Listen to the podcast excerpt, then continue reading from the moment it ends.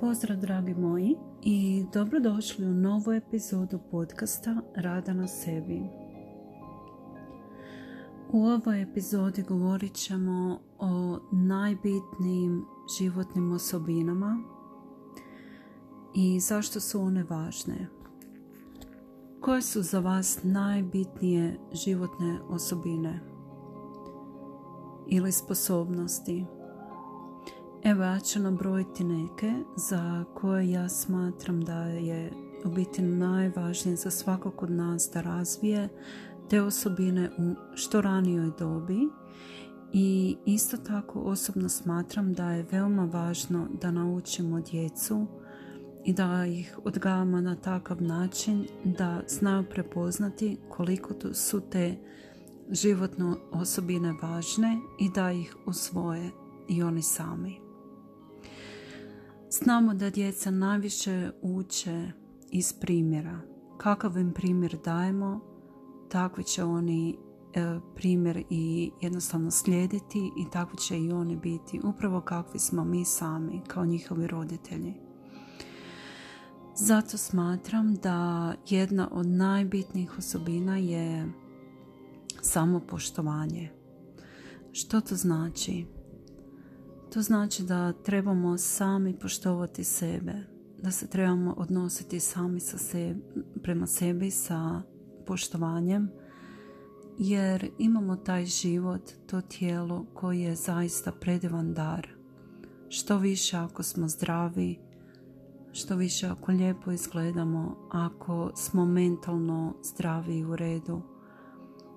I to često uzimamo zdravo za gotovo, ali zamislite da bilo koji segment toga nestane, recimo zdravlje ili vaše mentalno zdravlje, tjelesno zdravlje naravno, bilo koji materijalni segment našeg života i duhovni mir koji uzimamo zdravo za gotovo.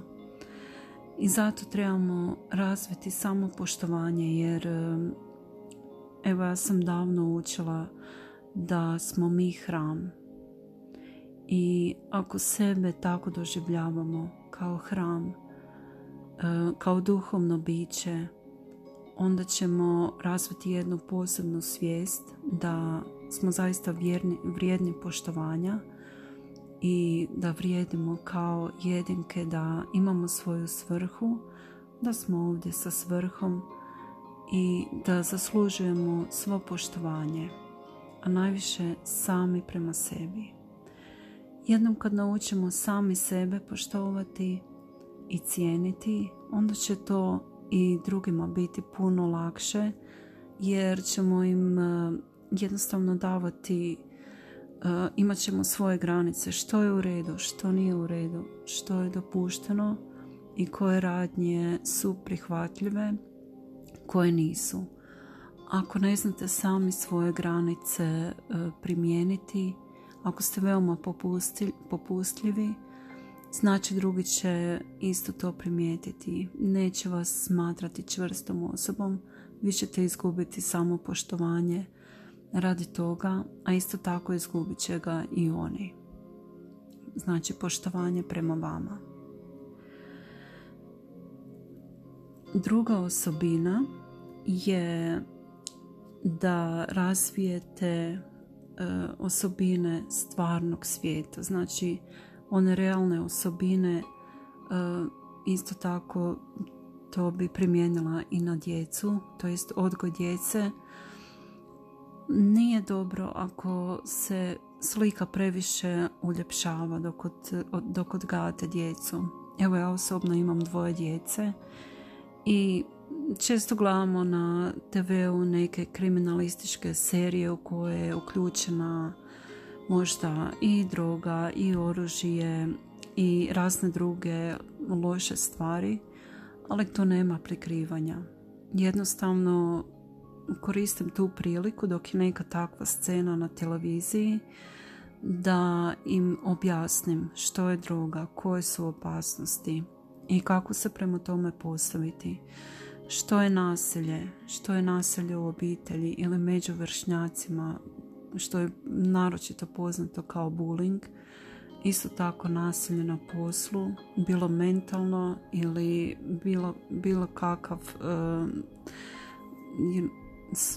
fizički, fizičko nasilje prema vama, da to ne treba tolerirati. Znači, svijet nije ružičasto mjesto u kojem e, samo cvatu tratinčice, svi znamo da to nije realnost. I zato e, pretpostavljam da će na taj način djeca jednostavno usvojiti ono što i mi od malih nogu usađujemo u njih jer ako ih mi nećemo o tome naučiti netko drugi hoće i to se obično dešava kada se počinju više odvajati od kuće i od roditelja postaju samostalni, znači to bi moglo biti otprilike u tinejdžerskoj dobi. Onda ako nemaju već svoje te usvojene stavove koje su naučili dok su bili maleni, usvojit ćete stavove od svojih vršnjaka, a tko zna kako će one biti.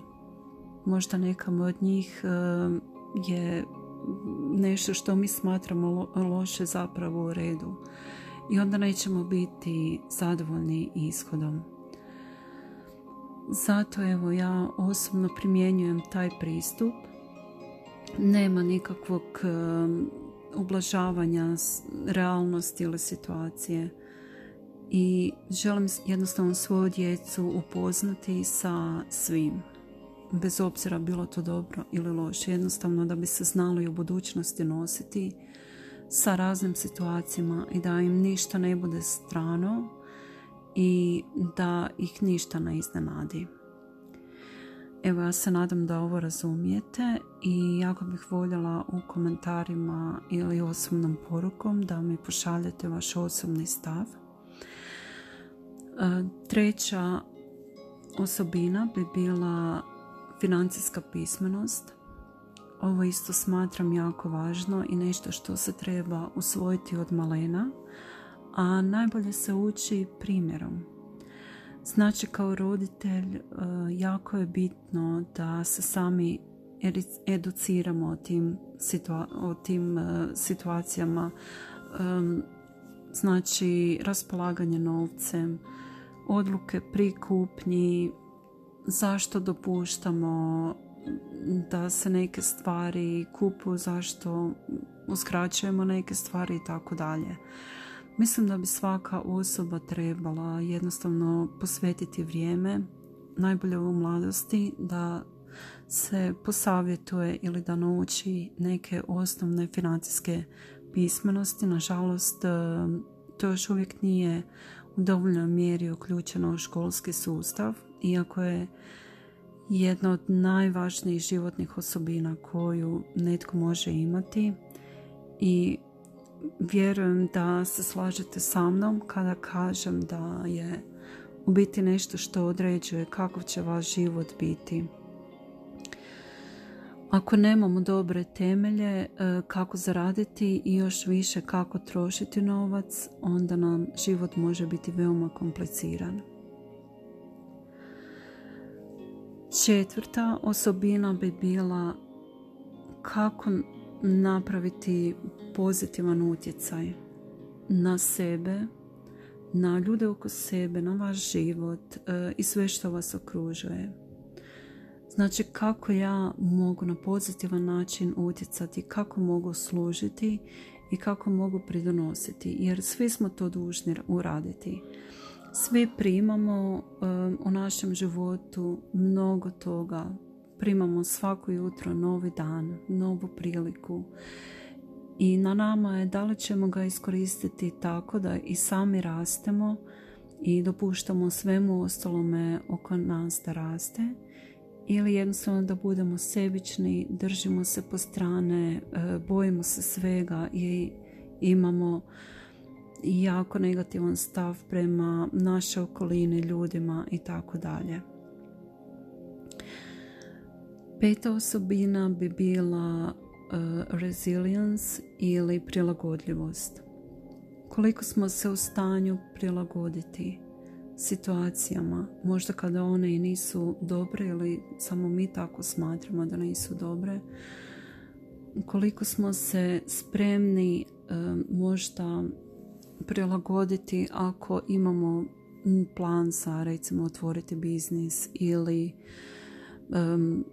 rad na sebi kao jedan primjer u kojem je potrebno puno, puno prilagodljivosti jer osoba koja želi raditi na sebi želi sigurno i puno toga promijeniti kod sebe jer je uočila da ima mjesta za rast i jednostavno želi poboljšati kvalitetu svojeg života i sebe kao osobu.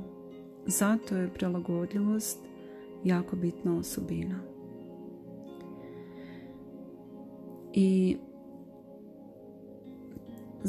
posljednja osobina koju bi ovdje navela je kako e, postići da živite dobro. I to je isto nešto što se odnosi na našu djecu i na naš odgoj djece. Kako ih naučiti da postignu da njihov život bude dobar i da se osjećaju dobro u svojoj koži. Ovdje je isto puno ovdje je isto bitno puno edukacije roditelja samih. Evo ja, na primjer, od kad sam bila trudna sa mojim prvim djetetom, za mene je to bila preokupacija jer sam shvatila kolika je to odgovornost zapravo. Odjedan put sam se našla u to novoj ulozi majke koju sam zaista željela više od svega i kroz samu trudnoću puno sam se educirala, čitala, čak sam e, prakticirala i onaj prenatalni razvoj.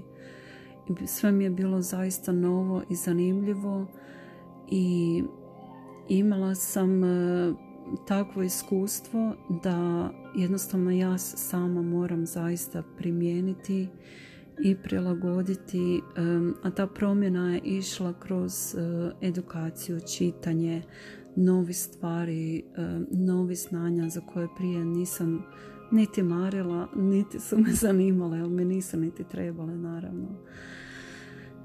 Evo, ja se nadam da razumijete i isto tako želim naučiti svoju djecu koji, koji su dobri životni izbori i koji nisu toliko dobri i kakve posljedice naši životni izbori E, mogu imati na nas i kakav će imati ukoliko ih ne donosimo pametno.